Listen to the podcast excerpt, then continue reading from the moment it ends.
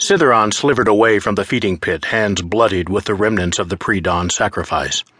The segments of his lower body, a serpent's tail the thickness of a tree trunk, compressed and expanded, propelling him along the worn path through the ruined temples of the settlement, a forgotten outpost that was once the thriving heart of his sect. The stench of the anathema's pit still clung to Citheron's forked tongue, no matter how fiercely he flickered it, and he thought, not for the first time, that the community would be best served by sending down a sacrifice liberally laced with poison some morning to put everyone in the settlement out of the misery and allow them to relocate to one of the serpent folk settlements rumored to thrive in the deeper jungle. But such thoughts were blasphemy.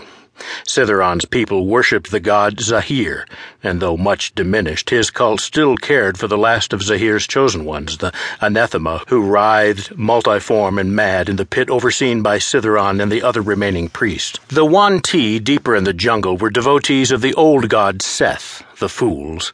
Citheron would rather die a true believer of Zehir than go over to their ancient withered faith. The Malison guards at the entry to the main settlement nodded as he approached, their rusty scimitars hanging uselessly at their belts. Both had proud heads of serpents, but one had two legs like an ape, something that reminded Citheron of the other task he had to carry out that night. There are so few of us now, he thought. It seems wrong to kill a potential warrior for Zehir while she's still a babe, but it is the low priest's will.